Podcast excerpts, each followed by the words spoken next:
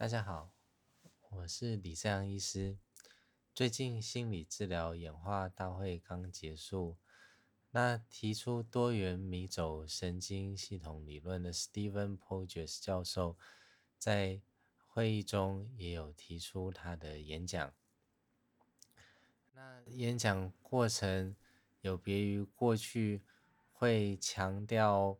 腹侧迷走神经对于社交的帮忙。他提出来，我们的啊迷走神经系统跟交感神经系统，其实彼此之间是可以有一些共同的作用的。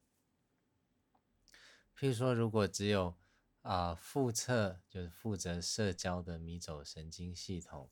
它可能负责的是一些比较静态的社交互动。那如果是腹侧的迷走神经系统再加上交感神经共同启动，我们就可以想象我们在玩一些游戏，或者跟朋友在进行一些比赛，我们同时是在有一些社交互动的，那我们同时也有一些激动的能量。那在跟孩子玩游戏里面，有可能像我们扮演火车。那火车在启动了，我们跟孩子一起在往前进的过程，就是同时有启动这个社交的迷走神经跟交感神经。那也有时候我们是社交的迷走神经跟这个背侧的迷走神经，就是比较原始的迷走神经一起启动。Stephen Porges 教授他举例，像我们在跟情人或者跟我们的另外一半，当我们是静下来四目相对的时候，有可能我们什么话都没有讲，但是我们在进行一个很静态的感情的交流，那这时候就是这两个啊迷走神经同时启动。那如果只有交感神经启动的话，就是一般传统我们认为在战斗或者是逃跑的情况。那如果是只有背侧，就是比较原始的迷走神经启动的时候，会发生在我们啊承受过多了，开始出现解离的现象。更多的时候，有时候在门诊当中，我们。遇到有一些人，他来，他会提到说，他有时候会有一些突然暴躁或者是焦虑的情绪，他觉得莫名其妙，不知道为什么会有这些情绪。那有时候在探索之下，我们会发现，他其实是同时启动了这个啊背侧的迷走神经跟交感神经，就好像他。表面上有一个冰山，但是冰山的下面也有一些巨大的能量，像是这些呃情绪的能量，就有时候会从冰山的下面溜了出来，但是表面的冰山又让我们比较难直接连接到啊，是因为发生了什么事，或者这些情绪它的相关的线索。那上一次我们谈到，有的孩子在练习放慢呼吸、放松练习的时候，会觉得不舒服。啊，我的老师 Maggie 就提到，可以用这个霍伯曼球。霍伯曼球在台湾如果要搜寻的话，也有可能搜寻魔术伸缩球，会比较容易搜寻得到。那有可能我们拿到霍伯曼球的时候，我们可以先把玩一下啊，把它抛向空中，或者踢一下霍伯曼球，让球可以有一些很自然的扩张，很自然的收缩。那我们也可以利用这个霍伯曼球会收缩、会扩张的特性，来比喻一下我们的这个交感神经跟。迷走神经的活动。当如果我们交感神经活化的时候，或者过度活化的时候，我们可以快速的扩张跟收缩我们的霍伯曼球，就好像我们的呼吸是很急促的。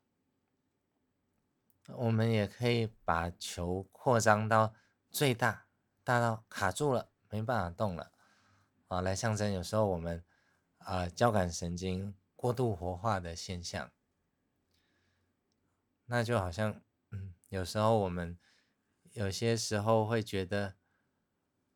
好像要吸气，哎，但是好像吸不进去，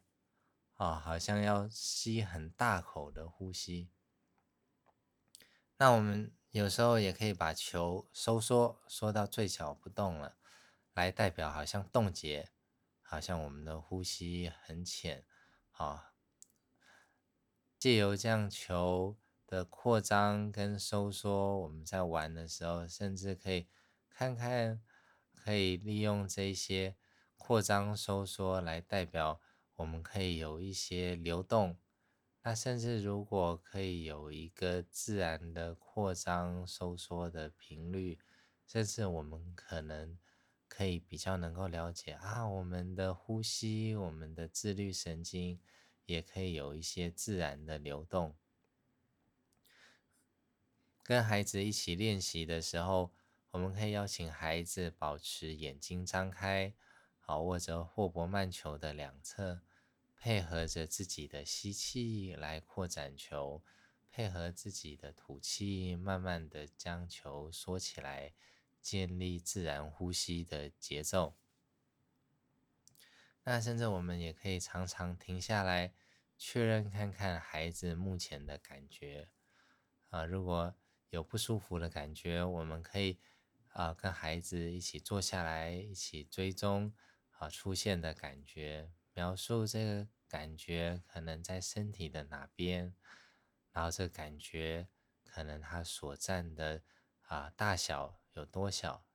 啊有多大，或者它的形状，或者这个身体感觉啊如果有颜色，可能是什么样的颜色？如果我们知道这个身体的感觉，我们可以对应到情绪，啊我们可以啊有。命名是什么样的情绪？哎，我们在跟孩子一起做啊感觉的追踪。那我们也可以提醒孩子啊，看看四周，将注意力引导在此时此刻，啊，重新来获得关于现在在这里的安全感。那有时候。孩子做了这些练习之后，还是不知道为什么会有这些感受，会有这些情绪。或许我们可以可以让孩子知道，透过这样的练习，我们或许可以去看看这些感觉，可能在过程中它是可以有所变动的。那也有可能这些。讯息这些感觉，在我们环顾四周之后，发现好像跟我们现在所处的环境其实是没有太多关系的。那我们就告诉孩子，也有可能这是来自过去曾经的经验，有可能当时啊我们有一些害怕的经验跟感觉，可能那时候太小了，或者有什么原因。让这样的感觉啊没有被说出来，或者当时没有被照顾到。现在我们长大一些了，能够描述这样的感觉，或者能够把我们的感觉透过一些方式表现出来，例如画出来，例如用声音发出来。